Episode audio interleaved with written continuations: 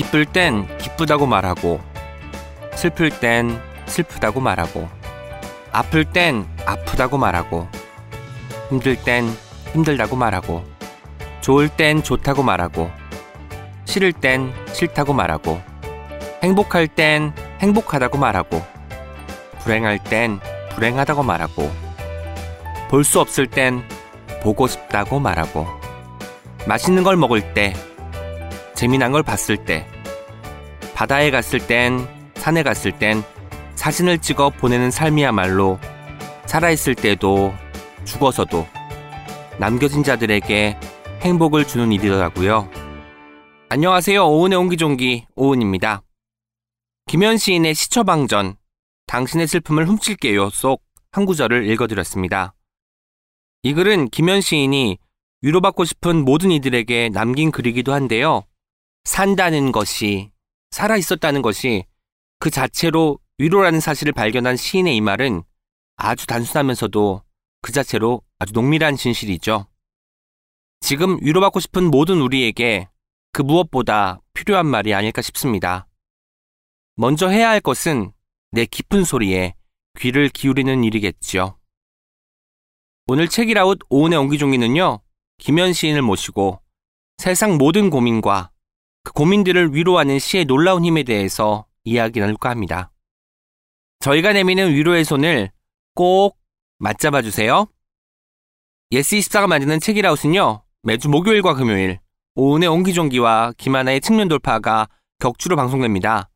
목요일에는 저자와 함께하는 인터뷰 코너, 금요일에는 책임감을 가지고 어떤 책을 소개하는 어떤 책임과 시작은 책이었으나 끝은 어디로 갈지 모르는 삼천포 책방이 격주로 방송됩니다. 책이라웃에 소개된 도서와 저자 인터뷰는요, 웹진 채널 S를 통해서도 보실 수 있으니까요. 궁금하신 분들은 채널 S로 많이 많이 찾아와 주세요. 또 리뷰 올리실 때 해시태그 책이라웃도 잊지 말아주세요. 다운로드와 좋아요는 아주 아주 큰 힘이 됩니다. 팟빵 구독 꼭꼭 부탁드립니다. Check it out, check it out, check it out, check it out, check it out, check it out, check it out, check. Check it out, check it out, check it out, check it out, check it out, check it out, check it out, check it out, check it out.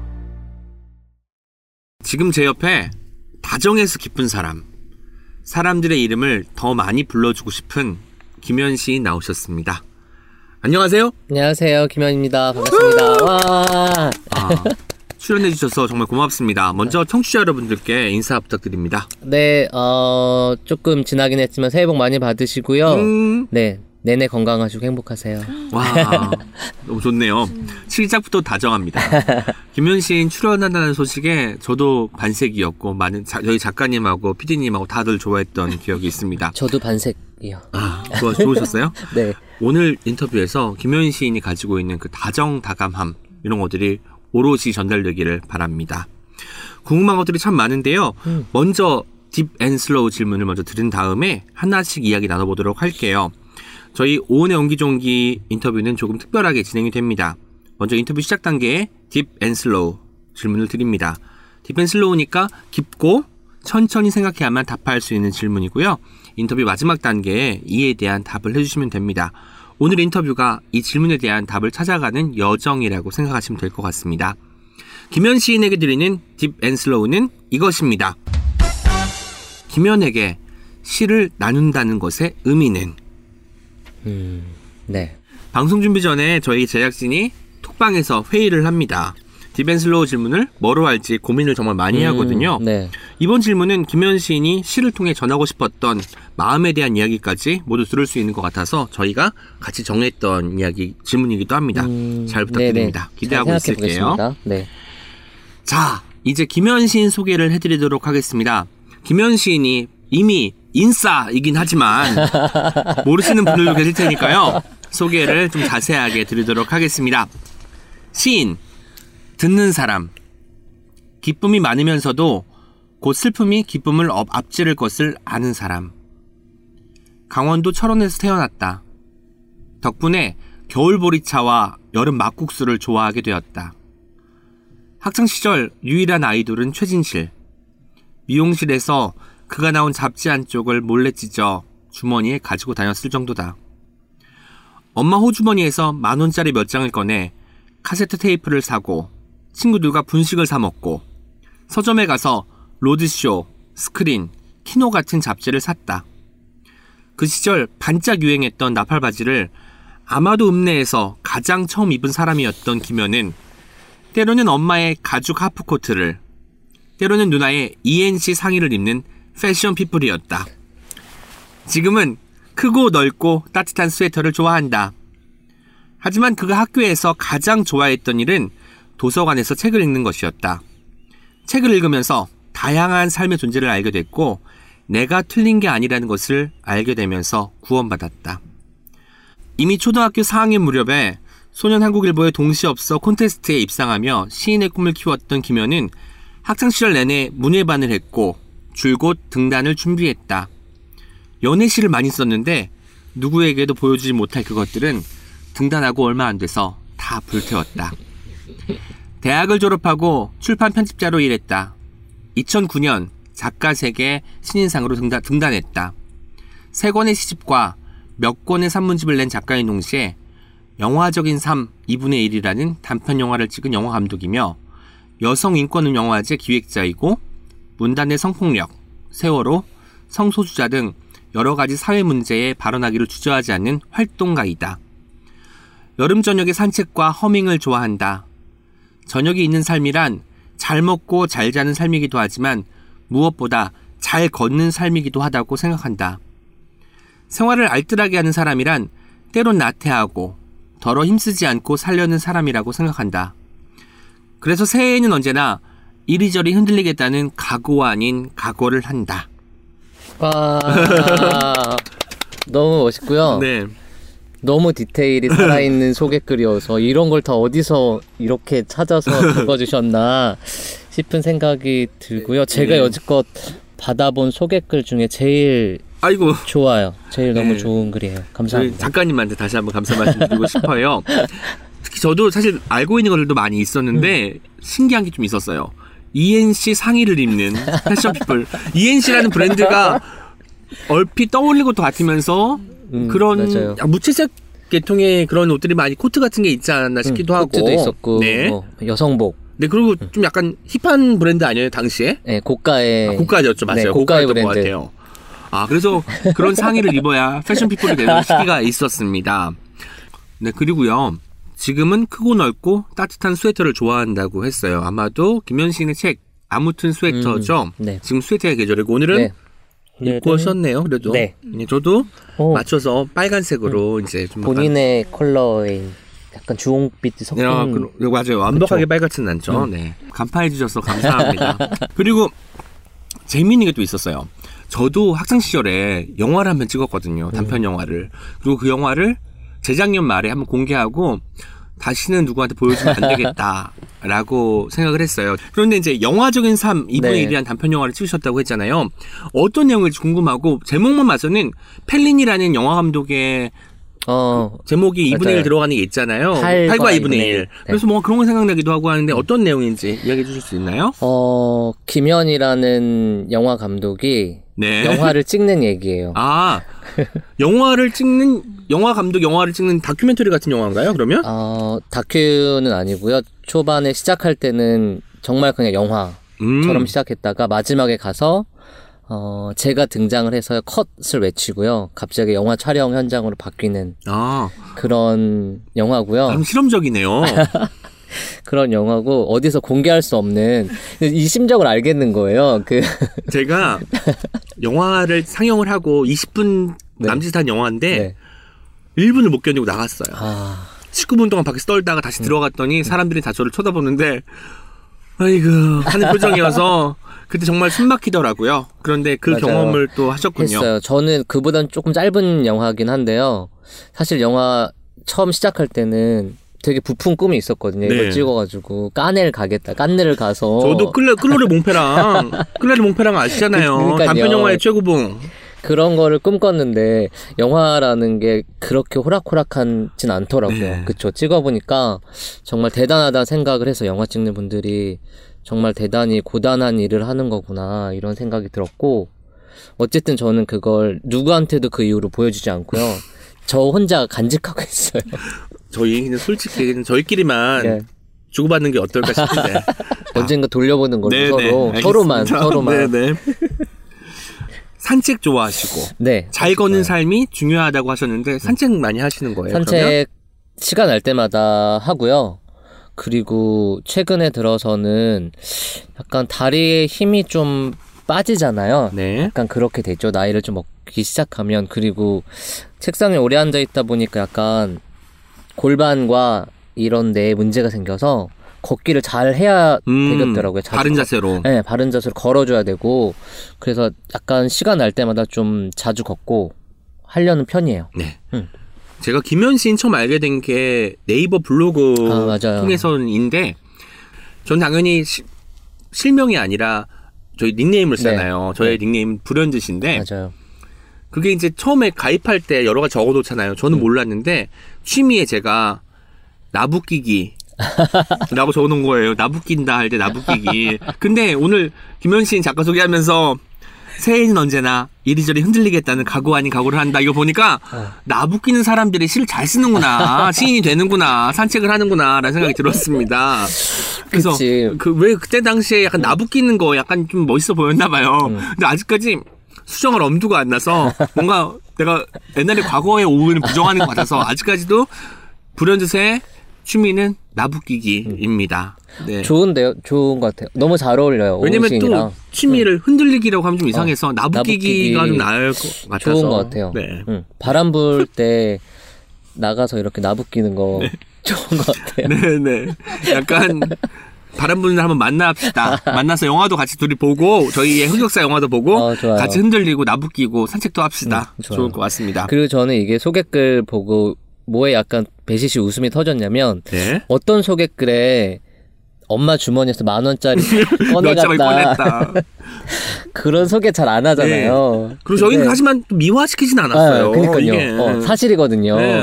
근데 좋아서요 그게. 네. 어. 그- 하지만 그걸 가지고 정말 좋아했던 영화 잡지들, 키노, 로드쇼, 스크린을 샀다는 것 자체가 음. 김현이 원래 어렸을 때는 시보다는 영화 감독이 꿈이었을 아, 수도 맞아요. 있겠구나라는 맞아요. 생각이 들 정도였습니다. 맞아요. 어릴 때는 시도 시지만 사실 시보다 훨씬 더 먼저 영화를 음. 좋아했어요. 영화를 먼저 더 애정을 했고 그래서 영화학과 가거나 영화 감독하고 싶다 생각한 것 같아요.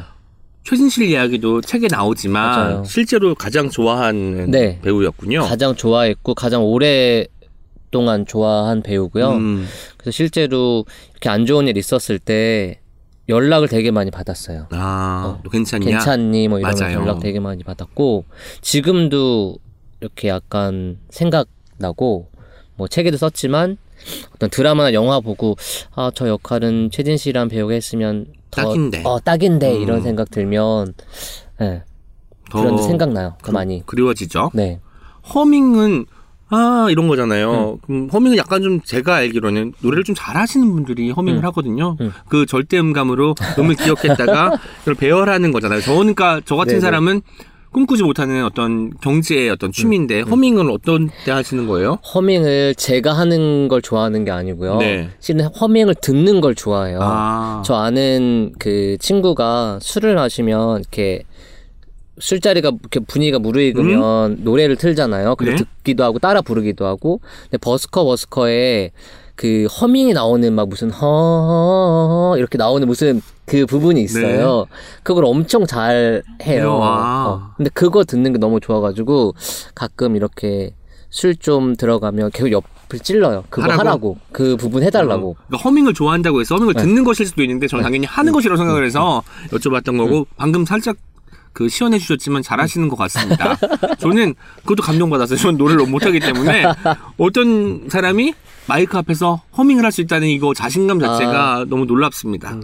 당신의 슬픔을 훔칠게요가 작년에 2018년 12월 28일, 24일에 네. 크리스마스 이브에 출간이 됐다고 하는데 네. 이 책은 어떤 책인가요? 어, 시 요일이라고 하는 앱이 있어요. 네. 그 매일 하루에 한 편씩 시를 뭐 추천해 주기도 하고 시를 골라서 볼 수도 있는 그런 앱인데요. 어, 거기 그 앱을 이용하는 분들 혹은 뭐 책을 좋아하거나 시를 좋아하는 분들의 사연을 받아가지고요. 제가 그 사연을 읽고 어, 거기에 어울리는 시 음. 그리고 어, 그 시를 왜 어울린다고 생각했는지 그 시 처방전을 써드렸고 그거를 묶은 책입니다. 지금도 시처방전 이 프로세스는 계속되고 있나요? 아니요, 지금은 살짝 멈춰 있는 상태고요. 근데 오늘 제가 들은 소식에 의하면 네. 새해 맞이를 위해서 어, 반짝 시처방전 이벤트를 다시 시작할 것 같아요. 아 반짝. 네. 딱 한 번에서 두 분 정도만 더 해가지고 아. 약간 선물 드리듯이 새해 선물 드리듯이 아마 할 것 같거든요. 어. 네. 제목이 너무 좋지 않나요? 당신의 슬픔을 훔칠게요. 라고 해서 내가 가지고 있는 또 슬픔과 아픔과 이런 고민 같은 것들을 훔쳐가 준다면 나는 맑고 밝고 웃으면서 마냥 행복하게 살 수 있을 것 같은데 라는 생각이 들어서 맞아요. 제목을 보자마자 사지 않을 수 없을 것 같은 생각이 들었던 것 같습니다. 네, 눈물 도둑. 제가 네. 당분간은 눈물 도둑으로. 아, 눈물도 좀. 근데 슬플 때 좀 울어줘야 되는데 눈물 안 흘리면 제 가짜다 할 수도 있잖아요. 너무 다 그쵸. 맞아요. 마세요. 맞아요. 그리고 기쁨의 눈물도 있으니까 어, 너무 소량은 남겨두는 안- 걸로. 음. 아, 네, 안 되겠습니다. 책 뒷표지에 이렇게 써 있습니다.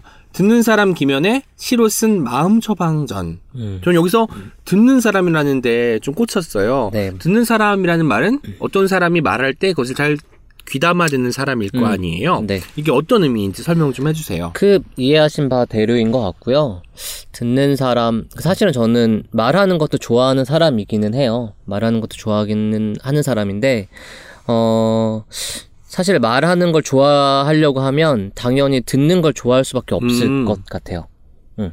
왜냐면 누군가의 말을 잘 들어야지 실은 거기에 맞는 무언가 대화를 할 때. 어, 이렇게 할 수도 있고 어, 말을 받아쳐 주거나 뭐 이해해 주거나 긍정해 줄 수도 있고 어 혹은 뭐 어쨌든 잘 들어 놓은 말들이 좀 쌓여야지 그걸 음. 토대로 해서 어떤 말을 딱 할 수도 있을 것 같거든요. 그래서 듣는 사람인데 더 정확하게 얘기하면 듣기를 좋아하는 사람. 아, 음. 사실 말 잘한다는 것과 대화를 잘한다는 것이 다른 것 같아요. 음, 저희가 음. 지난번에 한준호 아나운서 나왔을 때도 비슷한 얘기를 나눴는데 아마 김현 씨께서는 대화를 잘하기 위해서 잘 듣는 것이 필요하다고 말씀하시는 것 같습니다. 네, 맞아요. 그러면 시 처방을 하기 위해서는 사연을 받잖아요. 네. 사연을 보고 읽는 것을 듣는 것이라고 생각을 한 것이죠. 네, 듣는 거라고 생각했고요. 왜냐면 이렇게 사연을 보내주실 때 되게 입말로 적어 보내주세요. 저는 음. 오늘 뭐 그래, 그랬고요, 이랬고요, 이렇게 보내주시거든요. 근데 그걸 가만히 이렇게 눈으로 읽고 있으면 이거 약간 거짓이 아니라 마법을 좀 보태면 목소리가 들리는 것 같아요. 음. 그분이 약간 어떤 상황에서 어떤 마음으로 어, 마음으로 이런 걸 썼는지 혹은 목소리를 내고 있는지 좀 들려요. 그래서 그걸 가만히 듣고 있으면 저절로 약간 뭔가 쓰고 싶은 마음이 생기거든요. 음, 음. 그, 그 절박함 같은 게 느껴져서 맞아요. 그거에 대해서 바로 시를 또 찾고 거기에 대한 또 글까지 연결시키는 음. 그런 것을 수행하셨군요. 맞아요. 저는 좀 놀랐던 게 사실 시가 너무 많다 보니까 오히려 여기에 가장 적합한 시를 고르기가 어려웠을 것 같다는 음. 생각이 들었는데 그런 어떤 고충은 없었나요? 어려웠고요. 근데 주로는 어 제가 일단 가지고 있는 시집 집에 음. 책장에 꽂혀져 있는 시집들 중에서 조금 고르려고 했고요. 그래서 한 번 쓸 때마다 사연 받을 때마다 책장이 거의 다 한 번씩 어. 이동을 네. 하는군요. 시집 계속 이동이 다 빼서 네. 봐야 되니까 그 정도로 좀 어, 엎어지기도 했고 그리고 시 요일이라고 아까 앱 알려드렸잖아요. 네. 그것도 많이 애용했어요. 수요일에는 또 좋은 게 제가 수요일 유료 이용자 아닙니까? 이용자로서 말씀드리자면 수요일에는 태그나 음. 뭐 단어 같은 것을 넣어가지고 검색하는 게 아주 아주 유용하게 되어 있고요. 어, 만약에 슬픔이라는 단어를 치면 슬픔이 들어가는 제목의 시와 시 구절을 가지고 있는 시들이 열거가 돼요. 맞아요. 그중에서 클릭해서 음. 유료 회원들만 볼 수가 있습니다.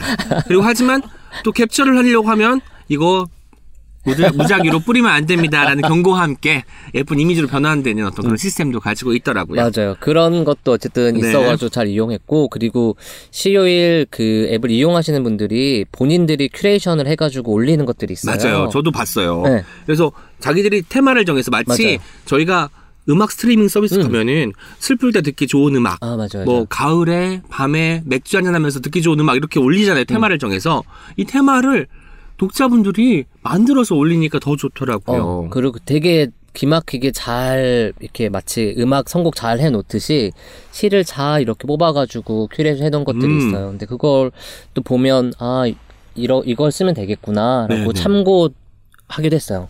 음.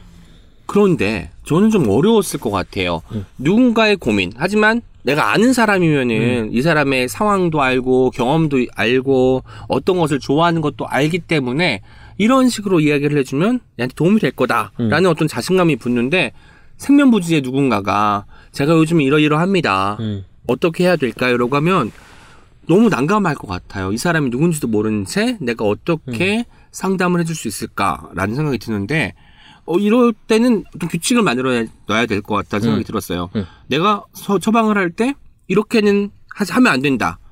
이렇게는 꼭 해야 된다. 이런 그런 기준 같은 것이 있었는지가 궁금하네요. 있었고요. 근데 그게 쓰기 전에 이미 사연을 좀 아. 고를 때 이건 내 고민이거나 내 사연 같은 음, 것을 좀 위주로 했어요. 내가 할 수 있는 것, 말할 수 있는 것. 네, 네, 네. 그걸 좀 위주로 했고, 그리고 시를 고르고 처방전 쓸 때는, 음, 나한테 들려주는 것처럼 써야 되겠다. 그러니까 뭐 음. 애초에, 애초 시작할 때부터, 어, 내 것 같은 걸로 고르기는 했는데, 네. 정말 나한테 들려주는 것처럼 써야 되겠다. 그러니까 이거 누군가를 이렇게 타자화해 가지고 이 사람한테 뭔가 주려고 쓰는 게 아니고 그냥 나한테 속 얘기하듯이 아. 좀 쓰고 싶었다 그런 게 있었고요.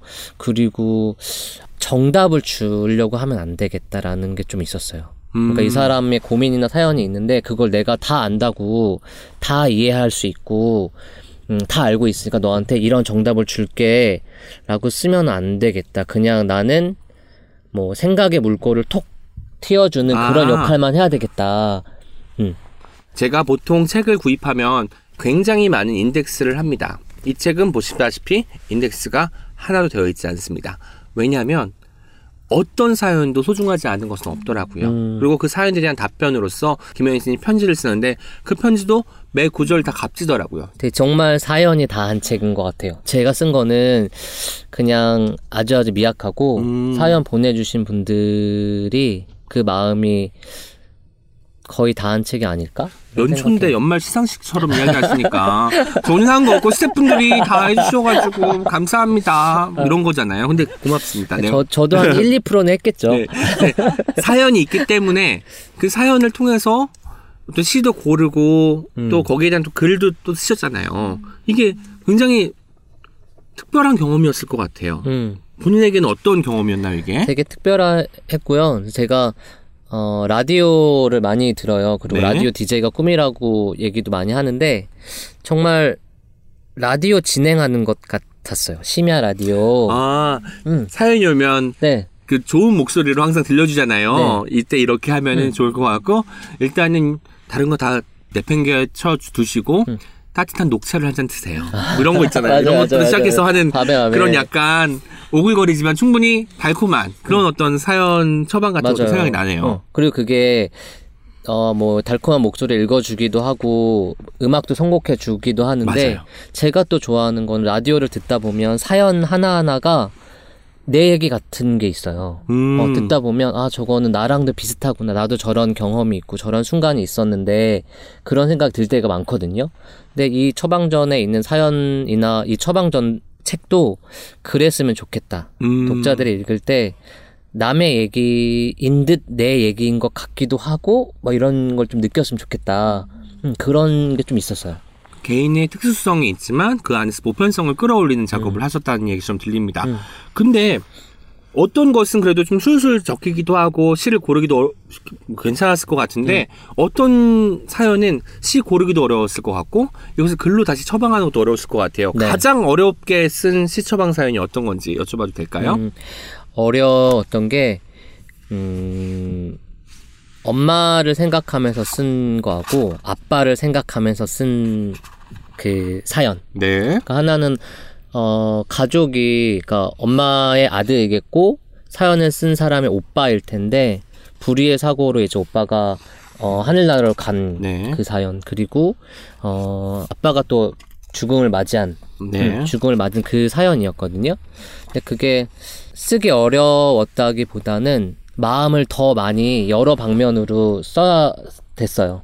어, 여러 가지 많은 것들 좀 생각하게 했고, 그리고, 음, 사실 저는 아주 아주 가까운 가족이 먼저 하늘나라로 떠난 경험이 거의 없어요. 저희 네. 이모 한 분 계시긴 한데 어 이모를 생각을 하게 되더라고 요 자연히 음. 자연히 이모를 생각하게 되고 그때 내가 어떤 심정이었는지 그리고 내 주변의 사람들이 그 죽음을 어떻게 견뎌냈는지를 생각을 하다 보니까 그 사연 쓸 때는 조금 더 어, 무거운 마음이 되기도 하고 어, 조금 더 넓은 마음으로 좀 해야 되겠다 써야 되겠다 음, 그런 생각 한 것 같아요.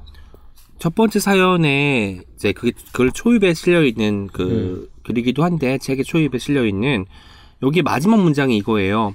엄마, 엄마를 생각하세요. 저도 엄마를 생각하겠습니다.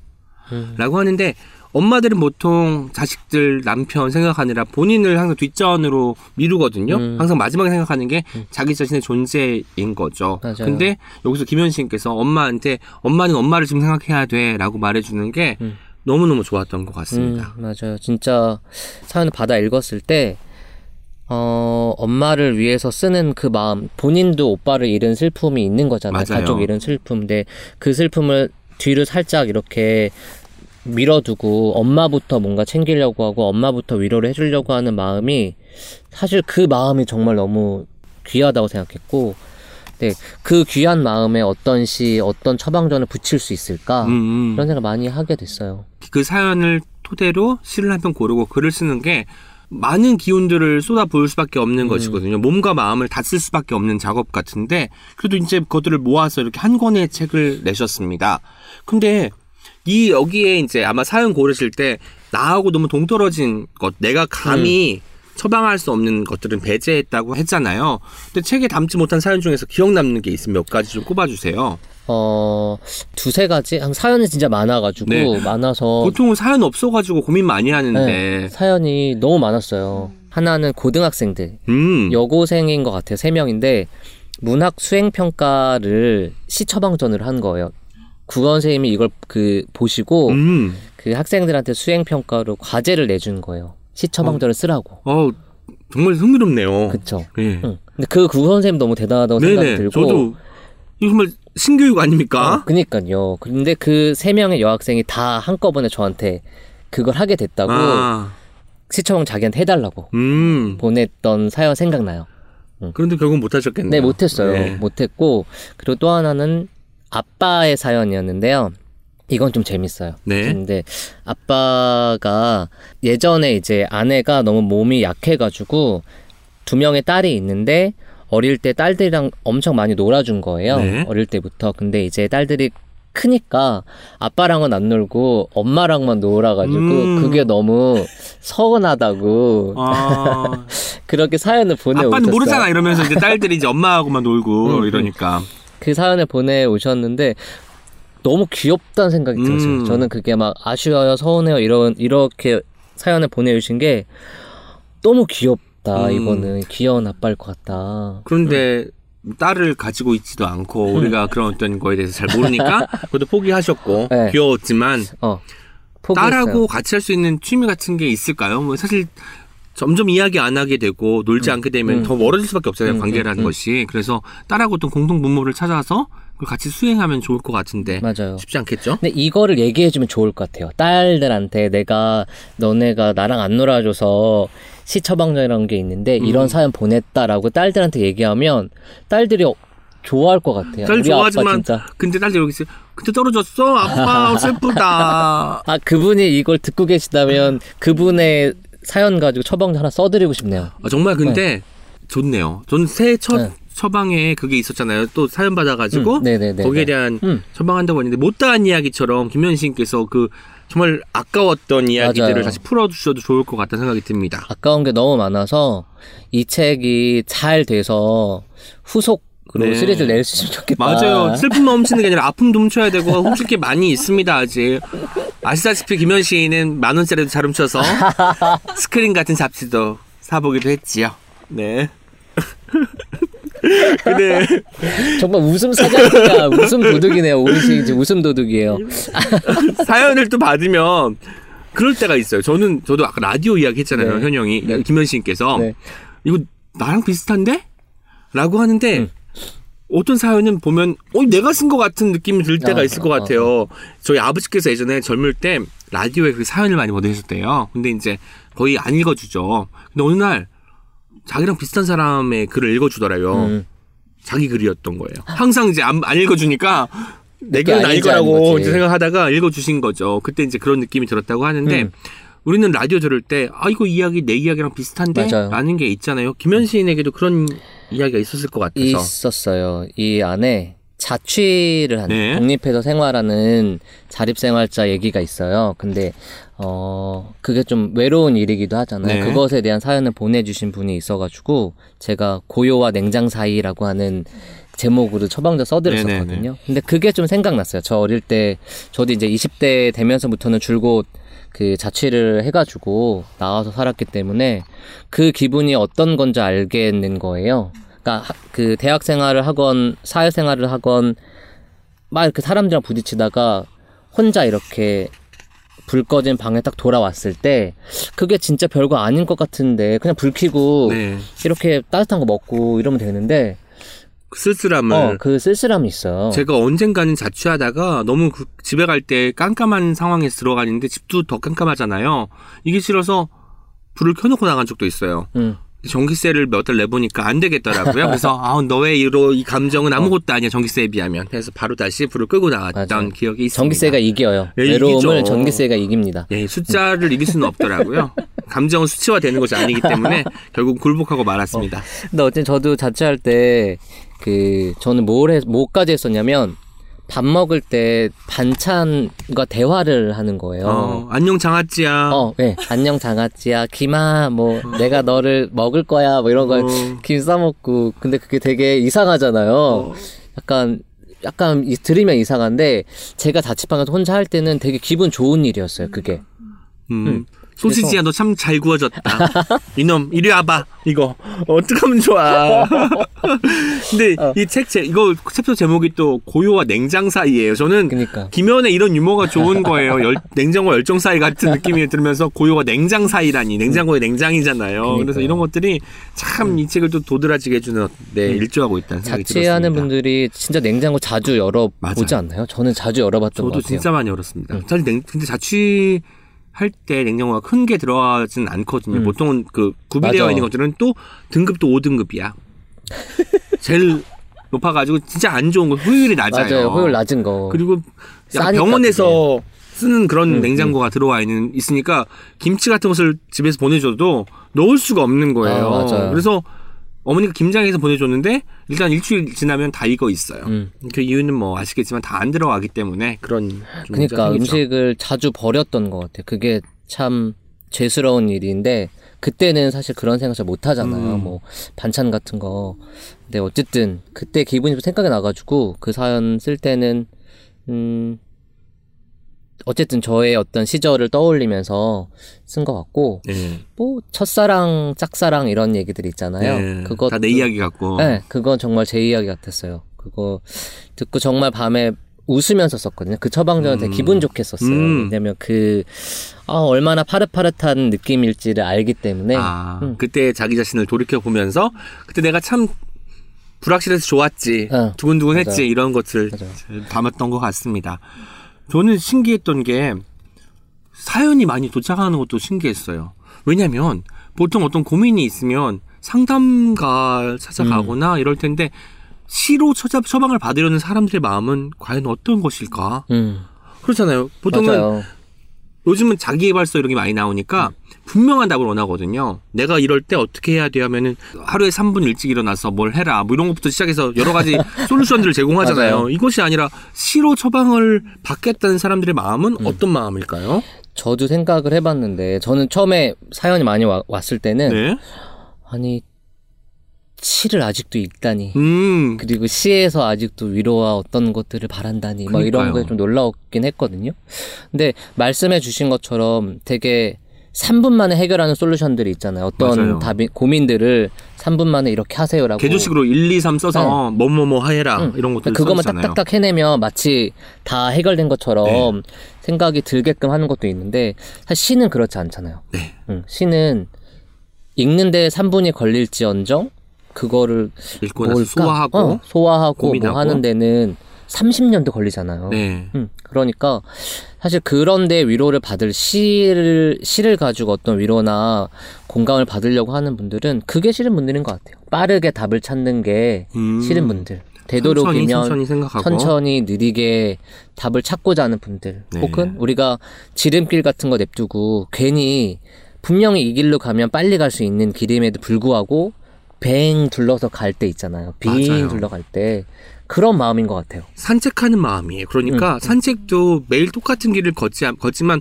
오늘은 이 길로 한번 가볼까? 음, 음, 왠지 좀 음, 불편하고 잘 닦여 있지 않은 길인데도 음. 이 길로 한번 가볼까? 이런 느낌인 거죠. 맞아요. 음. 시가 약간 그렇잖아요. 매일 읽는 사람들은 별로 없겠지만 가끔 아, 오늘은 시 한번 읽고 내가 다른 세계에 잠깐 갔다 와볼까?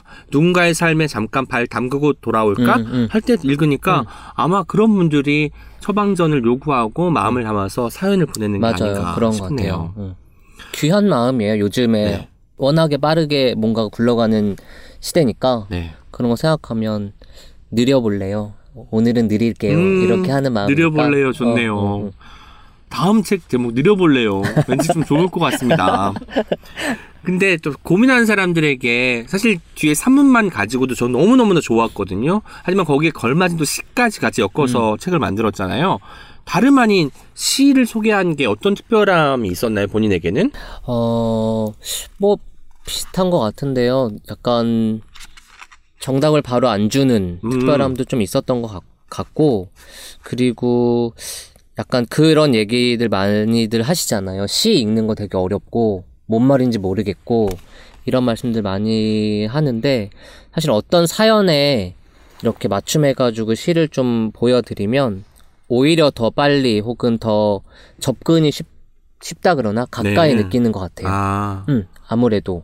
왜냐면 거기 등장인물에 좀 약간 감정 이입을 해서 네, 들어갈 수 있기 때문에 그럴 수 되니까. 있겠죠, 아무래도. 그래서 음. 음, 그래서 거기에 시 처방전에 사연에 붙여서 시를 이렇게 좀 보여드리는 게 나눠드리는 게 오히려 시에게 조금 더 가까이 다가가는 어떤 방법이 될 수도 있고 시와 가까워지는 걸 수도 있고 음 그럴 수 있겠다라는 생각이 들었고 그리고 음 사실 저는 시를 또 쓰는 사람이기도 하니까 네.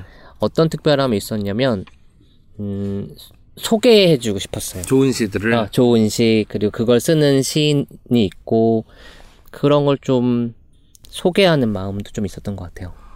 제 시가 없더라고요. 네, 음. 좋은 시를 쓰도록 하겠습니다. 그리고 저는 사실 좋았던 게 어. 그거예요. 음, 갑자기 좀 진행이 빨라졌죠. 왜냐면 부끄러우니까 그 아까 이제 시를 접근하기 좀 더 편해졌으면 좋겠다라는 이야기를 하셨, 하셨잖아요. 정말 저도 그랬던 게 어떤 분의 사연을 읽고 그 사연을 읽으니까 이 사람이 어떤 마음이겠구나 알겠는 거예요. 음. 그 다음에 나오는 시를 이 사람이 되어서 읽는 거예요. 음. 그러니까 시가 더 잘 읽혀요. 음, 그래서 저는 정말 시를 읽을 때 가장 중요한 것 중에 하나가 되어보기라고 생각을 해요. 음. 그 시의 주인공, 맞아요. 시의 화자가 음. 어떤 상황일지 내가 단순히 예상하는 걸 넘어, 넘어서 한번 되어봄으로써 이 감정을 충실하게 느껴보자. 이게 음. 저의 시 읽기 방법인데 이런 것들이 자연스럽게 되니까 이 책을 읽는 사람들은 어쩌면 시 읽기에 조금 어려움은 있었다 치더라도 이제는 좀 시를 가볍고 음. 좀 간편하게 접근할 수 있고 그 와중에 나한테 어떤 도움이 될지 생각할 수 있는 계기가 되지 않을까라는 생각을 해봤었습니다. 맞아요. 이 말을 꼭 덧붙이고 싶은데 오은신의 시를 쓰고 싶었어요. 정말로. 그 사람 시리즈 있잖아요. 가장 최근에 나왔던 네. 나는 이름이 있었다. 있었다. 거기에 사람 시리즈 시들이 쭉 있는데 거기에서 한 편을 골라가지고 쓰고 싶었어요. 근데 어 뭐랄까 촉박했어요. 네. 여러 가지 사정을 뭔가 해결하는 게 촉, 촉박했고 그래서 쓰질 못했는데 어쨌든 이 책이 잘 돼서 후속 시리즈를 낼 수 있다면 그때는 꼭 쓰고 네. 싶습니다. 그리고 어쨌든 이 책이 창비에서 나왔기 때문에 창비에서 나온 시집 위주로 이제 많은 시들이 음. 큐레이션 된 것도 사실이잖아요. 네. 다음 책은 뭐 다른 출판사에서 실려 있는 좋은 시들이 또 있을 테니까 더 잘 맞는 시들도 있을 테고요. 그런 시들이 같이 실려서 꼭 시즌 2가 나와서 김현 시인이 당신의 아픔을 훔칠게요든 뭐든 꼭 내, 내셨으면 좋겠다는 생각이 들었습니다. 그리고 사실 사연을 보내는 사람들의 마음은 다 절박하고 어떤 것이 잘 안 풀리거나 음, 아프거나 하는 음. 상황이잖아요. 그러다 보면 처방을 하면서 자주 떠오르는 시가 있었을 것 같아요. 왜냐면 네. 어떤 시는 어떤 사람이 상처를 받았을 때건 혼자 있을 때 혼자 있어서 고독할 때건 사람들 사이 관계에서 힘들어할 때건 엄마가 그리워할 때건 음. 다 맞는 시가 또 있거든요. 맞아요. 근데 그게 약간 음 사연을 보낸 사람들 보낸 분들을 좀 생각하면 음 친구를 필요로 하는 마음인 것 같은 거예요. 그게 어떤 사연을 음. 들어줄 내 고민을 들어줄. 근데 그게 어 물론 아주 아주 가까이에 친구가 있겠지만 살짝 떨어져 있는 친구 음. 그런 걸 원하는 게 아닐까라는 생각이 들어가지고 시가 막 떠오른다기보다는 그냥 제 주변에 있는 시 쓰는 친구들이 떠올랐어요. 아. 그 친구들이 쓰는 시들 음. 그게 되게 많이 떠올랐고 어 그래서 그분들의 시를 좀 많이 음 소개해주고 소개해 싶었어요? 주려고 네. 했던 것 같기도 하고 그러니까 친구들 시가 많이 떠올랐어요. 음, 실제로 뭐 오은신 씨도 떠올랐고요. 아, 네네 알겠습니다. 아니 굳이 앞으로 너무 덧붙이지 않아도 저희가 다 알아서 듣도록 하겠습니다. 음. 김현 시인이 독자로서 좋아하는 시 시인이 네. 있다면 어떨까요? 여기선 당연히 제 이름 거론하지 마시기 바랍니다. 이거는 네, 오은을 빼고 네. 오은을 빼고 근데 그 친구들 시 많이 떠올렸다고 했는데 네.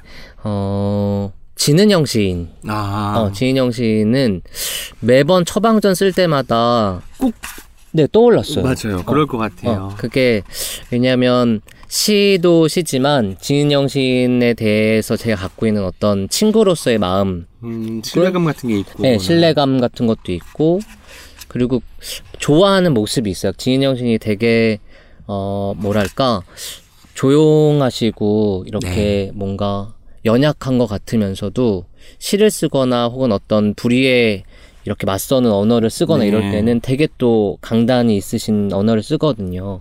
근데 그게 강단이 이- 있다고 하기에는, 어, 뭐랄까, 연약하지만 강한 것 같기도 하고, 강한 것 같지만 연약한 것 같기도 하지만, 결론적으로는 강단이 있는 그런 네. 언어거든요. 시도 그렇죠. 어, 시도 참 그렇고. 이성과 감성을 다 음, 두드리는 시를 쓰는 게 맞아요. 진은영 시이니까. 맞아요. 그래서, 지인영 시인도 많이 생각났고, 그리고 저 역시도 뭔가, 음, 뭐가 일이 있거나 이럴 때 많이 읽는 시, 음. 이기도 하고 그리고 뭐 여기 수록은 하지 못했는데 강성은 시인이나 음. 뭐 박시아 시인 저랑 되게 이제 절친한 네. 음 절친할수록 약간 좀 쓰기 맞아요 민- 민망한 것도 있지 않나요 싶기도 맞아요 해요. 그런 것도 좀 있, 있긴 있어요 네. 음. 그래서 제가 안 들어갔다는 걸 여러분께 다시 한번 말씀드리고 싶습니다. 김현도 어쨌든 시를 읽으면서 치유받는 경우가 있을 거 아니에요. 지금 웃음 폭탄이 터지셨습니다. 네네네. 네.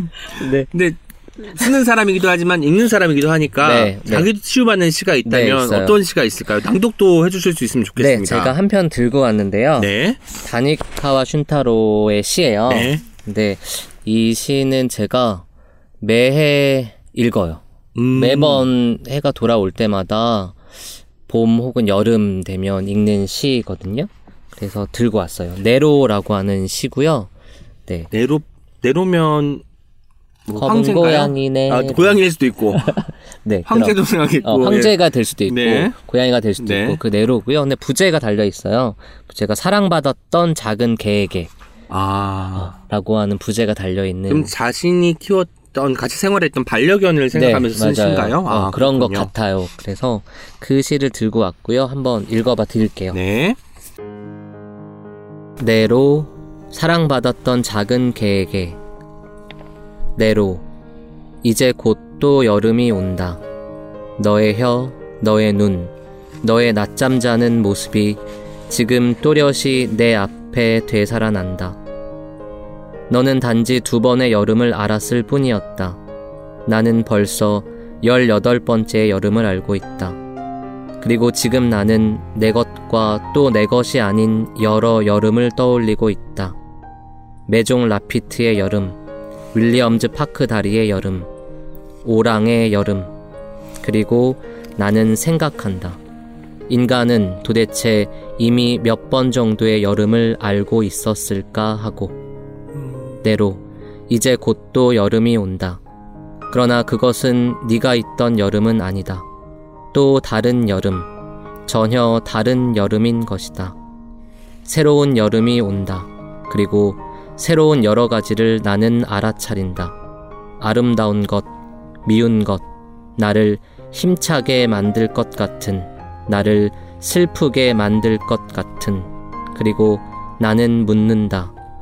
대체 무엇일까? 대체 왜일까? 도대체 어떻게 해야 할 것인가를. 내로, 너는 죽었다. 아무도 모르게 혼자 멀리 가서 너의 목소리, 너의 감촉, 너의 기분까지가 지금 또렷이 내 앞에 되살아난다. 하지만 내로 이제 곧 여름이 온다. 새롭게 무한하게 넓은 여름이 온다. 그리고 나 역시 걸어가리라. 새로운 여름을 맞고 가을을 맞고 겨울을 맞아 봄을 맞아 더욱 새로운 여름을 기대하여 온갖 새로운 것을 알기 위해 그리고 온갖 나의 물음에 스스로 답하기 위해 와. 시도 좋지만 그렇죠. 낭독도 참 좋네요. 아니 저는 사실 김현식 낭독하는 듣고는 이 시가 너무 좋은 거예요. 그래서 이렇게 계속 이렇게 보게, 보게 되는데 실제로 들으면서 읽으니까 더 좋기도 한 것 같고 맞아요. 그런 생각이 들었습니다. 음. 실제로 이번에 책 나오면서 오디오북에 네. 낭독 시험도 하셨다고 들었습니다. 네, 맞아요. 오디오북도 했어요. 오디오북 하면서 이렇게 잘하셨어요? 네. 네.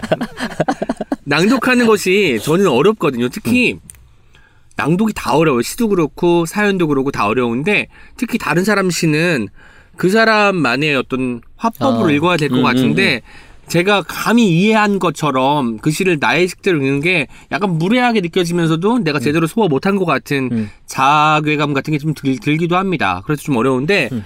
근데 정말 잘 읽으셔가지고 아마 정말 즐겁게 하셨을 것 같다는 생각이 들어요. 네. 낭독이 가져다주는 즐거움 같은 게 있을까요? 즐겁게 했고 사실 낭독하는 게 즐거운 게 목소리를 내는 거잖아요. 네. 근데 그게 활자로 그냥 적혀 있는 시를 읽을 때하고 목소리를 통해서 듣는 거는 좀 다른 차원의 경험인 것 같은 거예요. 네. 그러니까 시각적으로 그냥 읽는 것하고 사실은 목소리는 청각적인 거기도 하지만 되게 울림이 있어서 촉각적인 느낌도 들거든요. 듣고 있으면 그리고 그런 것 때문에 조금 더 어, 멀리 떨어져 있는 어떤 시라고 하는 게 되게 멀리 떨어져 있는 것 같은데 목소리가 딱 한 번 입혀지면 되게 구체적으로 가까이 다가오는 듯한 느낌이 네. 드는 것 같아요. 저한테는. 와. 음. 저도 방금 들었어요. 그 네로가 세- 네로가 생각나고 막 그런 느낌이 그쵸. 들 정도로 같은 여름이 아니구나. 음, 같은 겨울이 아니고 같은 봄이 아니구나. 있을 맞아. 때와 없을 때. 음. 있을 때조차 올해와 내년은 다르겠구나. 이런 걸 계속 생각하면서 이미지도 풍부해지고 내가 마치 그 상황에 빠져든 것처럼 들리거든요. 맞아요. 그래서 낭독이 아마 그런 걸 가져다 주는 것이 아닐까 맞아요. 생각을 해봤습니다. 그리고 되게 목소리가 다 고유하잖아요. 똑같은 목소리를 갖고 있는 사람들이 없잖아요. 네. 근데 사실 글이라고 하는 건 그런 속임도 가능하거든요. 이렇게 써놓고 읽으라고 하면 똑같아 보이기도 해요. 음. 뭐, 뭐 그, 아, 문체가 아주 특별하게 도드라지는 게 아니면 그냥 이건 이 사람이 썼나 이 사람이 썼나 이렇게 좀 똑같아 보이기도 하는데 사실은 그 시를 목소리를 내 가지고 딱 읽으면 똑같을 수가 없잖아요. 그렇죠. 음, 그런 경험을 고유하게 더 만들어버리는 경험도 인- 하게 되는 것 같기도 하고, 아, 음. 시라는 것이 있으면 이미 읽을 때는 사실 다 독자로서 똑같이 읽는데 내가 발음해서 낭독해 보게 되면 내 것이 되는 순간이 찾아온다는 음. 맞아요. 얘기죠. 와, 그렇기도 저도 해요. 낭독을 해봐야겠습니다. 그래서 아니- 김현신의 시도 내 것으로 만들어 버릴 거야.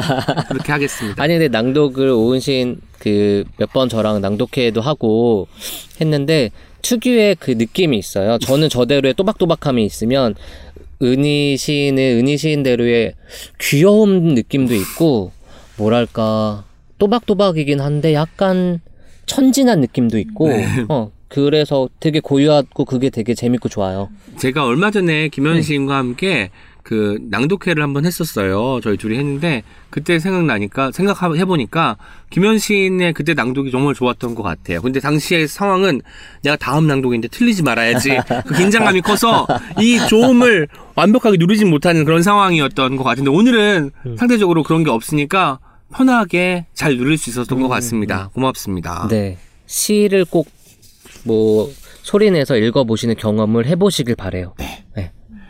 저는 또 이런 책, 이런 책에 이런 구절이 좀 좋았어요. 음. 제 생각에 말은 하는 사람의 것이 아니라 듣는 사람의 것입니다. 음. 저희가 아까 소개글에도 들었지만 그 어떤 사연들을 읽을 때 실제로 듣는 것처럼 네. 내가 그것을 파악했고 실제로 그래서 다시 입말로 되돌려주는 편지글을 쓰셨잖아요. 음, 네. 듣는 사람의 것 음. 말이라는 것. 음. 그러면 듣고 다시 처방전을 음. 주는 것을 일종의 대화처럼 생각하신 거잖아요. 네, 맞아요. 대화하고 있다고 생각을 했고요. 음. 정말로 둘이 혹은 작은 불이 켜져 있는 어떤 곳에서 네.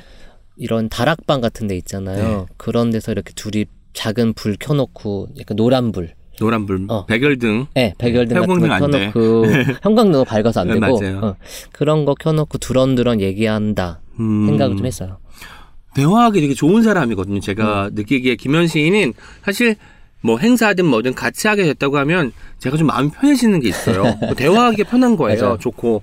근데 김현 시인 생각하기에도 음. 대화하기 좋은 사람이 따로 있잖아요. 어떤 있죠. 속성이 필요할까요? 대화하기 좋으려면? 어, 저는 대화할 때 답이 안 정해져 있는 사람이 좋은 것 같아요. 아. 그러니까 대화를 시작했는데 이미 머릿속에 이 대화의 끝은 이렇게 돼야 된다고 한 정답이 있는 사람이랑 대화를 하면 음. 대화가 앞으로 나아가는 느낌이 안 들어요. 한 미션을 해결하는 것 같은 느낌이 들지. 네, 그래서. 아. 무슨 무슨 얘기를 해도 늘 다시 본인이 원하는 방향으로 되돌아오니까. 근데 네. 사실 대화라고 하는 건 고여 있거나 이런 게 아니잖아요. 네. 그 흘- 흘러가면서 이 흘러가는 물길이 대화의 물길이 어디로 어떻게 빠질지 돌아갈지 모르는 건데 네. 그리고 그렇게 돌아가고 빠지고 하면서 사실은 시작할 때 어떤 머릿속에 있던 생각과는 전혀 다른 새로운 대답을 발생하기도 하고 엉뚱한 지점으로 가기도 하지만 그런 재미가 있, 있다고 생각하거든요. 대화라고 하는 것은. 저는 또 어떤 생각이 들었냐면 김현 씨 너무 훌륭한 게 이게 저한테 좋은 시의 요건이에요. 나는 어떤 것을 쓰려고 이제 했지만 음, 전혀 다른 곳에 와 있을 음, 때 음, 음. 나는 만약에 A라는 것을 원- 열심히 써보겠어 했는데 도착하니까 D나 F나 J 같은 것인 음. 상황이에요. 맞아요. 나도 모르게 여기에 와버린 음. 그런 것 그런 시가 더 저는 마음에 가더라고요. 제 스스로는 음. 제가 쓴 시 중에서 근데 그런 것도 마찬가지인 것처럼 대화도 정형화되어 있고 음. 오늘 이 대화가 어떻게 흘러갈 것이라는 것을 다 꿰뚫을 사람들이 분명히 있지만 그렇게 하면 재미가 없잖아요. 그리고 음. 맞아요. 뭔가 하나의 미션을 완수한 느낌이 들지 음. 이 대화의 끝이 어딘지 모를 때 가는 그 배를 타고 뭐 음. 떠나는 것 맞아요. 모험처럼 그렇게 좀 흥미진진함 같은 것이 없을 수도 있겠다는 생각이 들었습니다. 맞아요. 그리고 그게 그렇게 해서 대화가 끝나잖아요. 네. 그래서 저는 그 끝도 중요하게 생각 드는 거예요. 대화 끝나면 오늘 내가 돌아가서 그 다락방에서 내려와서 서로의 각자 집으로 돌아가면서 오늘 무슨 대화를 했고 쟤는 무슨 이야기를 해- 했는데 그건 어떤 의미였을까 이렇게 복기를 하게 되잖아요. 네. 근데 답이 정해지는 사람의 대화는 복귀하지 않는 것 같아요. 맞아요. 그냥 집에 헤어질 때 터, 투덜투덜 그냥 터덜터덜 음. 가가지고 끝이지. 일을 하나 했으니까 그냥 응, 응, 대화에 여운이 없는 거죠. 다 이미 간파했으니까. 맞아요. 재밌는 게 또 김현 씨는 이렇게 다락방을 좋아하는지 모르겠어요. 다락방 은유가 계속 나오는데 다락 김현에게 다락방이란 뭔지 듣고 싶습니다. 근데 대체 다락방에서 어떤 일을 해오셨는지 모르겠지만 다락방이 뭘까? 제가 예전에 어, 초등학교 때 네. 어, 다락방에 있는 집에 살았었어요. 아. 근데 그 다락이 되게 우리가 영화에서 보거나 이런 어떤 데서 봤던 만화에서 보던 그런 그큰막 이렇게 저- 안락한 어, 저택의 그런 다락이. 아니군요. 그 다락이 아니라 정말 그냥 이렇게 아주 아주 작은 창고 같은 공간이었는데 거기 들어가 있는 걸 좀 좋아했었어요. 어릴 아. 때. 어릴 때. 근데 거기에 그냥 저희 이모가 슈퍼를 해가지고 네. 그냥 거기 슈퍼에 물품들이 막 쌓여 있었거든요. 그냥 창고였는데 네. 거기 혼자 들어가 있으면 약간 무섭기도 한데 그 약간 뭐라 그러지 아늑함 같은 게 좀 느껴지. 음. 나만의 공간인 것처럼 느껴졌었거든요. 그러니까 왜냐면 저는 저만의 공간이 없었기 때문에 그때는 아, 다 누나랑 방을 같이 쓰거나 막 이래가지고 독립된 공간이 없었는데 또 체구가 작았을 테니까 음. 거기 쏙 들어갔을 거 아니에요. 다락방이 네, 네, 그 네. 공간에. 거기 가서 있는 걸 좋아 했어요. 그래서 그, 런 공간에 대한 약간 매혹이 좀 있어요. 나만의 공간이 네. 다락으로 표상화돼서 음. 자꾸 나오고 있습니다. 아마 오늘 끝나기 전에도 다락 한번 더 나올 것 같은데 언제가 될지 기대가 되는군요. 써야 할 것 같아요. 꼭 다락을. 아니 시초방전을 그러면 지금 쓴지 네. 실제로 이제 그 시우일에서 이것을 네. 한 지가 얼마나 됐죠? 책이 나오기 어, 전까지 해서 1월부터 8월까지 썼던 것 같아요. 8개월 8개월 동안에 쓰고 그리고 조금 쉬다가 남 9월부터 것까지는 한네개 정도는 후에 썼고요. 네. 네 다섯 개 정도 후에 썼고 앞에 거는 1월부터 8월까지 썼고 와, 그랬군요. 그럼 매달 몇 개씩의 고민들을 받아서 매달 두 분씩. 두 분씩 받아서 이제 이 고민에 걸맞은 시도 찾고 답장도 하는 네. 생활을 했잖아요. 정말 쉽지 않은 일이었을 것 같고 음. 그래서 이번엔 제가 즉흥적으로 김현 시인의 음. 고민을 듣고 시 처방을 하는 시간을 가지려고 합니다. 물론 이것을 좀 숙고를 좀 하고 그다음에 골라야 되는데 팟캐스트 성격상 바로 이 자리에서 네. 고르도록 하겠습니다. 네. 혹시 고민이 뭔지 알려주세요. 고민이 사실 제가 약간 기쁨형 인간이라 그런지 모르겠는데 네. 고민이 별로 없어요. 근데 일단 고민이 별로 없어가지고 어 고민을 안 하는 스타일이긴 한데 최근 들어선 약간 잠자기 전에 네. 잡생각이 좀 많, 잡념이 많아요. 잡념. 네, 그게 그뭐 잡념이 되게 심각한 고민은 아니, 아닌 거죠. 심각하지 않아요. 심각하지 않고 뭐 아, 내일은 회사 가서 뭘 점심에 뭘 먹을까 행복한 고민 아닌가요, 그건? 그러니까 그런 그러니까 좀 일상적이고 그러니까 뭐 아 내가 오늘 이거를 했어야 되는데 이걸 못했어. 이를테면 음. 아 내가 오늘 걸어오는 길에 꽃집에 들려가지고 꽃을 꼭 샀어야 되는데 못 사고 왔어. 음. 내일은 살 수 있을까 없을까 막 이런 잡생각들 있잖아요. 어쨌든 자기가 할 수 있는 거네요. 네, 네. 어, 내가 결정할 수 있거나 네. 내가 수행할 수 있는 네. 고민이기 때문에 뭐 걱정의 영역까지. 다가가지는 않는 그런 고민들이라고 마- 말씀하시는 거죠. 네. 이런 고민들에 대한 시를 제가 지금 고르기는 좀 그러니까 이따가 그 김현 씨께서 Deep and Slow 답변하기 전에 아, 제가 네네. 골라서 읽어드리도록 하겠습니다. 저도 지금 떠올리고 있어요. 아, 어떤 기대- 시가 걸맞을지. 기대됩니다. 기대됩니다. 네. 그리고 저는 신기한 게 김현 시인이 아까 소개에도 나갔지만 책도 쓰고 직장도 다니고 음. 뭐 시처방도 이렇게 하고 음. 활동가로서 활동도 하는데 음. 그렇게 열정적으로 쓰시는 거예요. 음. 그러니까 한 번도 마감도 안 어겼을 것 같은 사람 음. 그리고 성실하게 묵묵히 뭔가를 계속 해왔던 사람 같아서 놀랐거든요. 대체 그 힘은 어디서 나오는 건지 알고 싶어요. 아 하, 마감 앞에 편집자분이 계셔가지고 네. 네. 마감 간혹 어기고요. 네. 간혹 어기고요. 근데 어쨌든 좀 그냥 약간 타고나기를 좀 부지런함을 음. 타고난 것 같아요. 그리고 그게 원체 어릴 때부터 그러니까 그 대학 오면서부터 제가 자취를 시작했다 그랬잖아요. 네. 그러니까 그때부터 저의 어떤 생활이나 살림을 제가 꾸려 나갔어야 했고 그러다 보니까 자연히 몸에 배어 있는 어떤 노동의 습관 같아요. 그런 게 그런 게 있어가지고 글 쓰는 것도 사실 되게 노동이잖아요. 그러니까 네. 어 일정한 시간이 되면은 뭐 쓰거나 꼭 이거는 뭐 언제까지는 꼭 해야 되는 어떤 노동의 음. 종류인 거예요. 그러니까 그게 사실은 그런 몸에 배어 있는 노동의 습관 같은 거 그런 아. 게좀 어 지대한 영향을 미쳤을 것 같고 그리고 저는 시를 쓰기 이전부터 사실은 먹고 살기 위해서 계속 출퇴근을 하던 사람이었거든요. 네. 9시부터 6시까지 일을 하던 사람이었으니까 그런 생활의 리듬들이 배어 있어서 사실 그거를 해내기 위해서는 어쨌든 뭐 어, 출근하기 전에 쓴다든지 그 외의 시간을 네. 어떻게든 쪼개서 네, 주말에 써야 게 된다든지 그게 좀 습관되어 있어요. 아, 음. 저는 사실 두 가지 생각을 했어요. 이번 말씀하신 거 하나. 음. 그러니까 나의 글쓰기 시간을 어쨌든 내서 써야 되는 어떤 그 자기만의 의지와 두 번째로 어쩌면 김현 시인이 이걸 가지고 있을 수도 있겠다. 아직까지도 글 쓸 때가 가장 행복한 사람. 어, 맞아요. 이게 없으면 이렇게 맞아요. 많은 양을 기쁨으로 가득 차게 그리고 다 개별적으로 하나하나 빛나는 글들을 쓸 수 없거든요. 그래서 저는 김현 시인이 글 쓰는 걸 정말 좋아하는 것 같아요. 어, 어디 가서 이렇게 얘기해야 되겠어요. 저는 아직 기- 글 쓰는 기쁨이 있다. 음, 이게 더 멋있네요.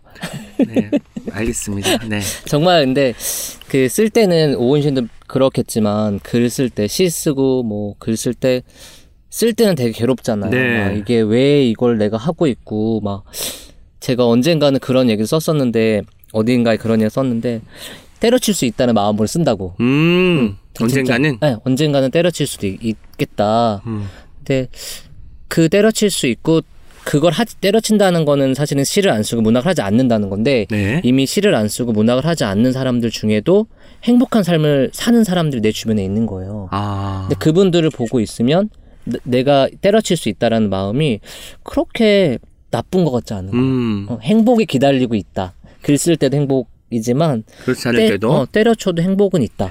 저는 그래서 글을 정말 잘 쓰고 내가 제가 좋아하는 시나 소설을 쓰는 사람들 보면은 막 목매달아서 나는 문학 아니면 음. 죽음을 달라 이런 사람이 아니라 이것은 내가 정말 좋아서 하기 때문에 음. 할수 있는 거고 내가 이것이 아니어도 김현은 김현일 수 있고 오은은 오은일 수 있다 이런 태도가 오히려 한 발짝 좀 비껴 있는 거잖아요. 네. 이런 게좀 글의 여유도 만들어주고 음. 숨통을 좀 만들어주는 게 맞아요. 아닌가 싶은 생각이 들어요. 그러니까 그두 가지를 다 어, 잘 해 나갔으면 좋겠고, 네. 그러니까 시를 쓰는 일, 문학을 하는 일도 그런 거지만, 문학하는 사람도 삶이지만, 생활하고 어떤 문학을 하지 않을 때 저의 삶이나 생활도 잘 꾸려가고 싶어요, 저는. 네. 그리고 그 앞으로 뭔가 문학을 하고자 하는 분들한테도 늘 그 얘기를 하거든요. 시나 문학을 하는 것도 아주 아주 소중하지만 그걸 하지 않을 때 나의 사- 삶이라고 하는 것도 아주 소중하기 때문에 그 두 가지를 다 같이 잘 이룩해 나가는 걸 고민해야 한다. 그래서 제가 그 고민의 하나의 방법으로 무조건 청약을 해야 된다. 주택 청약? 네, 주택 정약을 왜냐면 서울에서 어 아파트에 살 수 있는 확률 저 네. 같은 청, 청년이니까 저는 어쨌든 없어요. 20, 30대가 그렇죠. 어, 없잖아요. 그러니까 자립을 할 수 있는 여건을 그 확립할 만한 그게 별로 없기 때문에 청약은 반드시 해서 청약을 하고 네. 계시나요? 전 청약해서 지금도 임대주택을 살아요. 몇 년부터 나오셨어요? 어, 수, 한 오래됐어요. 오래됐는데 정확히 기억 안 나는데 제가 2009년부터 나왔거든요. 그보다는 더 앞에 앞에 아직 정말 승산이 없는 거네. 2009년이면. 아니 승산이 있어요. 저도 그 즈음이었던 거 2007년 8년이었던 네. 것 같고 승산이 있고 그러니까 이런 기회를 잡을 수가 있잖아요. 청약 네. 통장이 하나 있다라는 것만으로도 사실 내가 아파트에 살 수 있는 어떤 걸 꿈꿔볼 수 있으니까 액수가 중요하지 않다면서요. 음, 액수는 횟수가 중요하다고 네, 제가 들었거든요. 중요하고 운도 중요한 것 같아요. 저 할 때는 당첨이 돼야 되니까. 네, 운도 좋아야 되는데 어쨌든 저는 두 가지의 삶을 다 같이 좀 이렇게 잘 이룩하려고 네. 생각했으면 좋겠어요. 제가 약간 어딘가에서 그 습작생분 한번 만났는데 10대였어요. 근데 19살이었던 것 같은데 본인이 이제 예대 이런 네. 그 문창과를 가고 싶어 하는데 입시에 실패하면 어떻게 하냐는 고민과 본인이 그 스물 몇 살까지 등단하지 않으면 자살하겠다는 얘기를 한 거예요. 물론 아이쿠. 그분이 되게 그게 뭐 농담이었을 수도 있는데 저는 그게 좀 음, 농담이긴 하지만 거기에 일말의 그 사실이 포함되어 있다면 너무 안타깝다라는 그렇죠. 생각이 드는 거예요. 그러니까 그거 말고도 물론 그게 지금은 본인한테 온전히 삶의 전부일 것 같지만 그게 아닌 것도 있다라는 거를 음, 꼭 알았으면 좋겠고 음, 그렇게까지는 음 그렇게 그렇게 문학이 그러니까요. 삶보다 중요하진 않잖아요. 음, 음, 문학 이야기를 하니까 생각해 보니 김현 시인이 데뷔한 지 이제 올해가 10년입니다. 음. 네. 10년 아, 동안 10년이에요. 시를 쓰셨어요. 물론 그 네. 전에도 습작을 생각하면 네. 훨씬 더 긴 시간이었겠지만 10년 동안 어떠셨어요? 지난 10년을 회고해 본다면 아 오은 씨 몇 년 되셨죠? 올해가 2019년 17년 됐습니다. 17년. 10년 될 때 어떠셨나요? 지금은 17년이라 기억이 잘 안 나죠, 저도. 10년 별 느낌이 없어요. 네. 어, 10년이라는 것도 뭐 별 느낌이 없고 그냥 약간 10년 하면 뭔가 꽉 채워진다는 느낌이 들기는 드는데 그렇다 보니까 남은 10년은 그 꽉 찬 걸 하나씩 비워야 되겠다. 음, 이런 생각이 좀 들어요. 저도 이제 사실 10년, 15년 이런 관념이 없다가 어느 날 갑자기 이제 뭐 지원금을 신청하려고 아, 들어가 보니까 10년 이상부터는 중견으로 분류가 되는 거예요. 아, 15년 이상부터는. 그래서 중견이라니 충격을 받았죠. 15년 이상부터는 중견으로 분류가 음, 돼서 음, 음. 아, 내가 이렇게 오래 뭔가를 했구나라는 생각이 드는 뿌듯함과 동시에 음. 그렇다면 내가 나이를 먹은 것이 아니냐라는 또 슬픔이 같이 찾아왔어요. 이런 처방도 부탁을 나중에 드려야 될 것 같습니다. 음. 김현 시인 첫 시집을 읽고 저는 아주 많은 충격을 받고 물론 기분 좋은 충격이었죠. 거기에 그때 이제 시집을 내고 인터뷰 중에 이런 말도 하셨어요. 세상에 없을 수밖에 없는 시를 쓰겠다. 네. 지금도 이 포부는 유효한지 알고 싶어요. 유효하겠죠. 근데 음. 대부분 다 그런 생각을 가지고 시 쓰지 않을까요? 문학하는 사람들은 세상에 없, 없는 거. 네. 어, 근데 세상에 없는 것도 없는 거지만 왜 없을 수밖에 없는 것도 생각할 것 같아요. 네. 음. 저는 유에서 유란 시집을 냈잖아요. 음, 음. 있는 거에서 있는 것이 나온다고 생각해서 세상에 없는 것이 아니라 세상에 있는 것을 어떻게 다르게 있어 보이게 할까 이걸 고민하는 사람이기 때문에 음. 이 질문에는 제가 답할 수는 없겠습니다. 근데 그랬던 것 같아요. 저 제가 이제 막 시를 처음 쓰거나 글을 네. 처음 시작하려고 했을 때 제가 다른 데에서도 뭔가 밝혔었는데 어 일테면 제가 어떤 견본을 삼, 삼을 만한 시나 문학 작품들을 발견하기가 쉽지 않았었어요. 네네. 물론 아주 아주 좋은 시집과 시인도 있었지만 저한테 딱 맞는 혹은 저의 어떤 정체성이나 제가 경험하고 있는 것들에게 딱 맞는 것들이 별로 없었거든요. 음, 어, 없었던 거예요. 그래서 뭔가 그래서 제가 그런 표현을 쓴 것 같아요. 세상에 아. 없을 수밖에 없는 시. 왜냐하면 그 없을 수밖에 없다라고 하는 게 사실은 다르게 생각하면 어떤 방식으로든 배제하고 이렇게 제외시켜버린 음, 그러니까 음, 문학장 안으로 가져오지 못했던 아. 이야기들일 수도 있잖아요. 작은 목소리들, 네. 희미한 목소리들. 소수의 목소리들이나 이런 것들을 어 어, 그게 없는 걸 수도 있으니까 배제시킨 걸 수도 있으니까 그런 측면에서의 어떤 없을 수밖에 없는 걸 쓰겠다 그런 얘기를 했던 것 같아요. 조금 시선을 달리해서 보면 우리는 모두 다르잖아요. 다 음. 다른 삶을 살고 있고 다른 사고 방식을 갖고 있으니까 자기의 이야기를 정말 진솔하게 쓰는 것 자체가 어쩌면 세상에 없는 이야기일 수도 음, 있다는 생각이 음, 들어요. 음. 우리가 그때 느꼈던 그 감정과 그 생각은 나만 가질 수 있는 고유한 것이니까 음. 라는 생각을 해봤습니다. 맞아요, 맞아요, 그런 것 같아요. 2018년 계획을 예전에 이렇게 말씀하신 적이 있대요. 늦잠을 더 자주 자고 야식을 종종 먹고 줄넘기를 하다 중도에 포기하고 마감 같은 거 일주일씩은 늦을 것 짝꿍에겐 더 징징대고 인간관계는 더 복잡해질 것 그러니까 마음을 다해 대충 살 음. 것이라고 하셨는데 잘 지키셨나요? 어 거의 다 지켰어요. 오. 거의 다 지켰고요. 하나만 빼고 어떤 거? 인간관계는 더 복잡해질 것 아 근데 심- 더 단순해졌나요?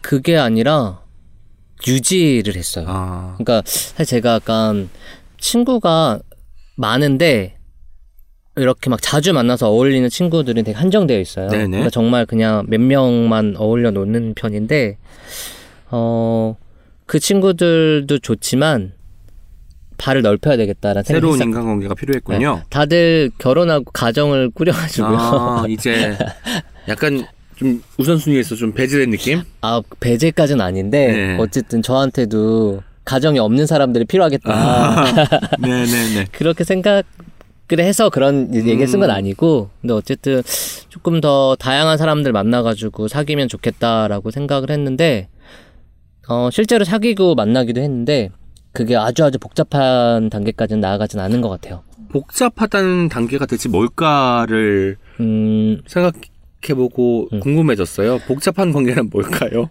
어, 일상을 약간 더 공유하는 거 있잖아요. 카톡도 아. 보내고 막 이렇게 사사로운 관계들 네, 네, 네, 그런 네, 네. 정말 친밀한 관계네요. 네, 어떻게 보면은 네, 네. 그런 관계가 필요하군요. 음. 그럼 2019년 계획을 바로 이어 이어서 물어보겠습니다. 네. 2019년에 어떤 다짐이 있다면 그게 제가 늘 쓸데없는 다짐을 하는 게 그러니까 작년에 했는데 네. 너무 좋은 거예요. 잘 지켜졌잖아. 네, 한개 그- 빼고. 어, 그 줄넘기 하다 그만둬도 죄책감 별로 안 들고 네. 어차피 그만두는 것도 목표였으니까. 네, 이룬 것 같아서 근데 올해는 그게 안 왔어요. 그게 약간 올 때가 있거든요. 삘이 오는데 올해는 안 와서 일단 쓸데없는 다짐이 오기를 기다리고 있는 거예요. 음. 저는 사실은 새해가 되면 세 번의 다짐할 기회가 생긴다고 생각해요.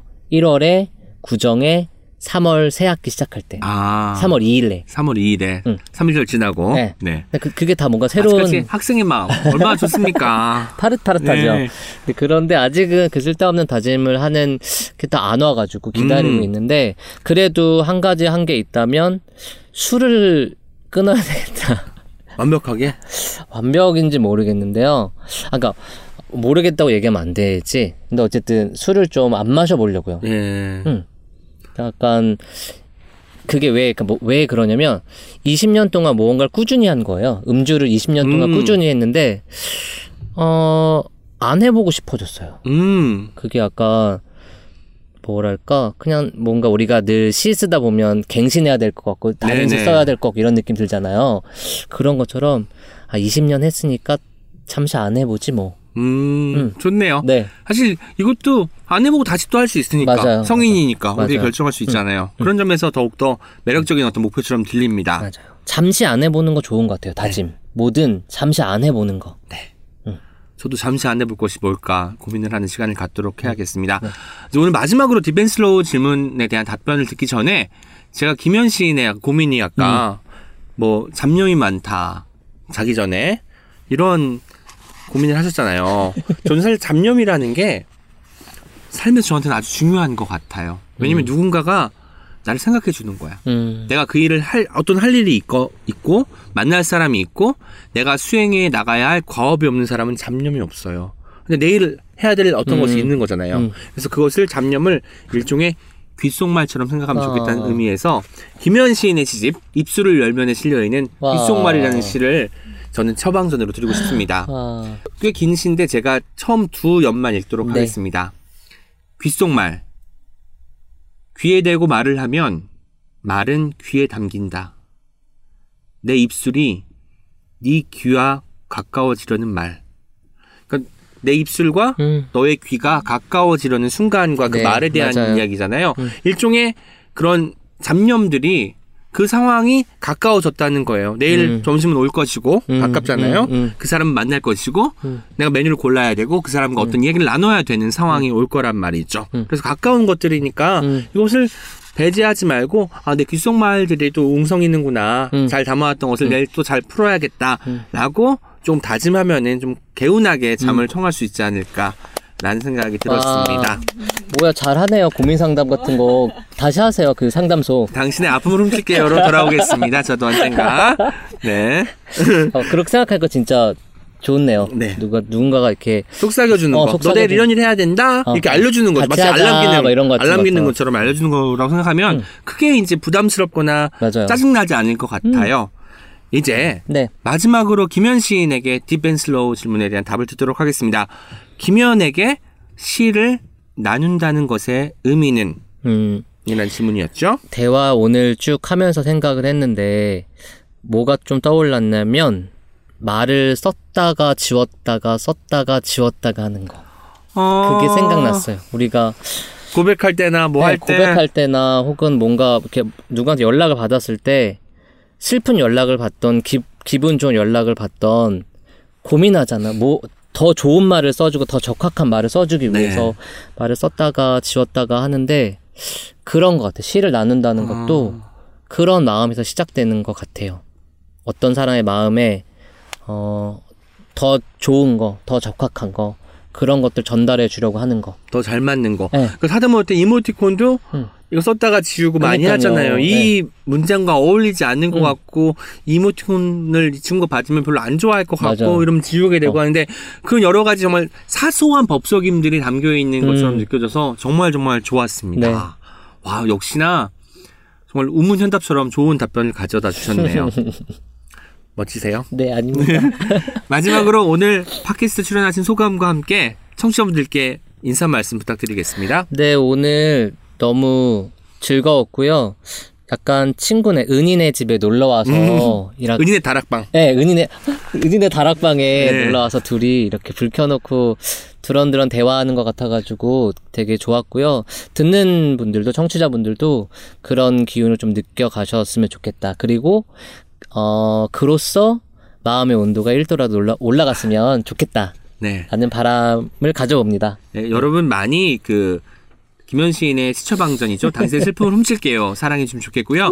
제가 오늘 김현 시인께서 다락방에 놀러 오신다고 해서 원래 형광등인데 백열등으로 바꿨습니다. 아, 저희가? 이런 준비를 했습니다. 네. 한번 함께 해주신 김현 네. 시인께 다시 한번 감사 말씀드립니다. 네, 고맙습니다. Check it out, check it out, check it out, check it out, check it out, check it out, check it out, check. Check it out, check it out, check it out, check it out, check it out, check it out, check it out, check it out, check it out. 마음이 마음대로 되지 않아.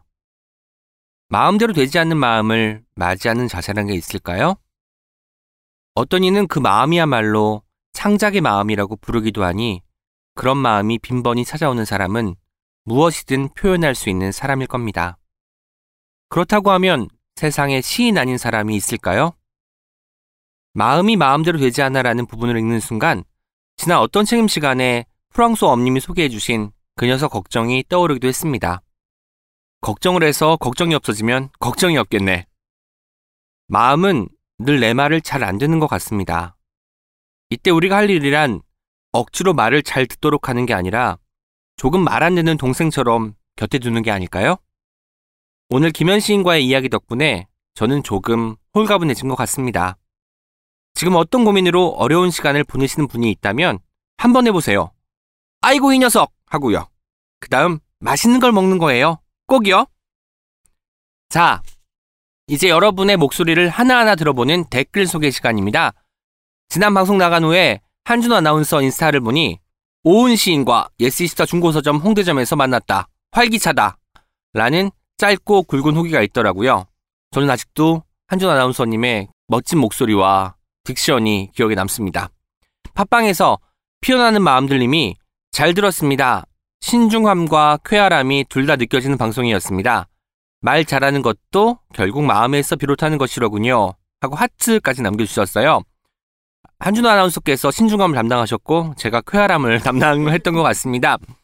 네, 말 잘하기 위해서는 가장 중요한 것이 내가 어떤 말을 해야겠다고 마음 먹는 것이라고 이야기하셨잖아요. 아마 그 부분 때문에 이 이야기 해주신 것 같습니다. 용용룡룡님께서는요. 이번 주도 꿀잼 방송 감사합니다. 그나저나 오은 작가님 애청자로서 자신하건데 말투 참 좋아요. 친구와 함께 수다 떠는 것 같이 친숙하고 따뜻해요. 그러니 걱정 마시고 지금처럼 쭉 즐겁게 방송해주세요. 옹기종기 식구들 모두 Happy New Year 보내주셨습니다. 용용용용님도 Happy New Year이고요. 그리고 수다 떠는 것 같이 이제 친숙하고 따뜻한 게 저의 장점이라면 단점은 또 이게 너무 오랫동안 한 시간 반 동안 반복되면 사람들에게 피로를 가져다 준다는 단점이 있습니다만 그것까지도 다 커버해 주셔서 정말 정말 감사합니다. 키키이비님 보내주셨습니다. 옹기종기 이번 편은 오은 씨님의 말하기 고민 상담소 코너 같았습니다. 저는 콩깍지가 귀에 씌인 건지 아나운서님의 발음과 목소리도 좋지만 오은 씨님의 말하기가 너무 좋아요. 라고 하셨네요. 네.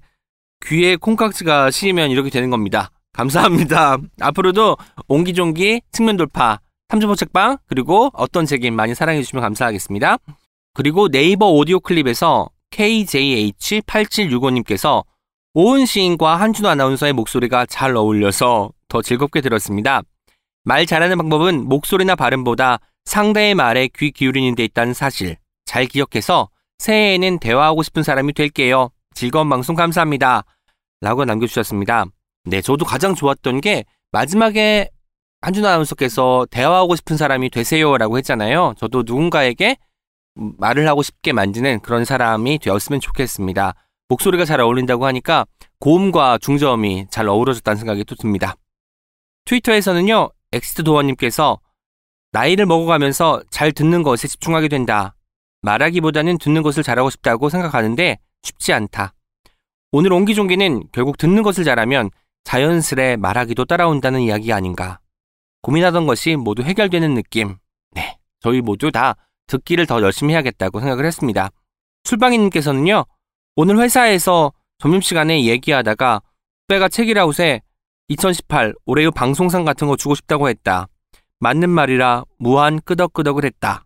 와, 책읽아웃이 올해의 방송상을 받는다고 생각하니까 벌써 수상소감에 어떤 말을 해야 될지 제가 좀 한 발 앞서 나가지 않습니까?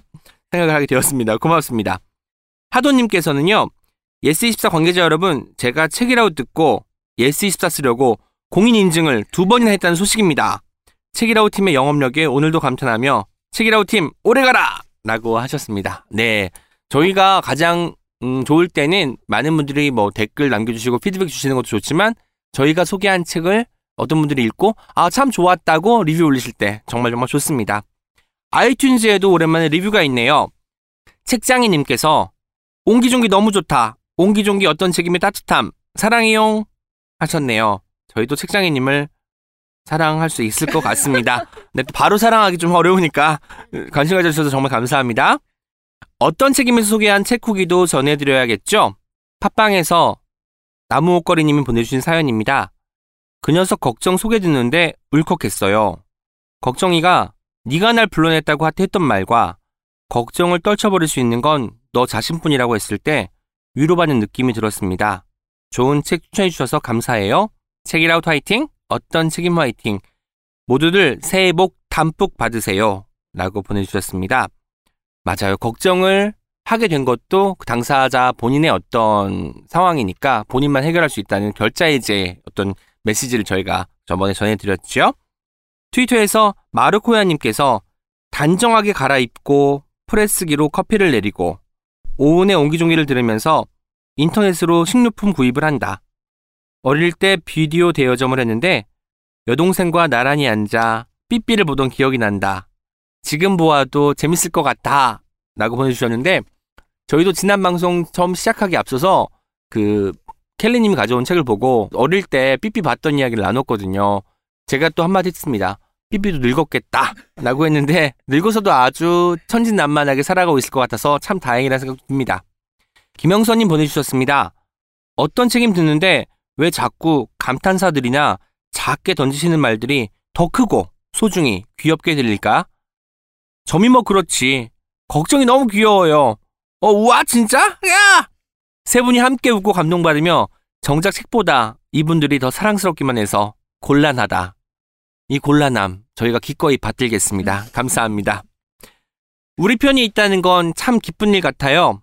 늘 두 팔 활짝 벌려서 편 들어 주시는 청취자 여러분 정말 감사합니다. 저희도 언제나 여러분 편이에요. 지금까지 옹기처럼 소박하지만 종기처럼 난데없이 등장하기도 하는 오은과 함께한 오은의 옹기종기였습니다. 내일 어떤 책임에서 또 만나요. 안녕! Check it out, check it out, check it out, check it out, check it out, check it out, check it out, check. Check it out, check it out, check it out, check it out, check it out, check it out, check it out, check it out, check it out.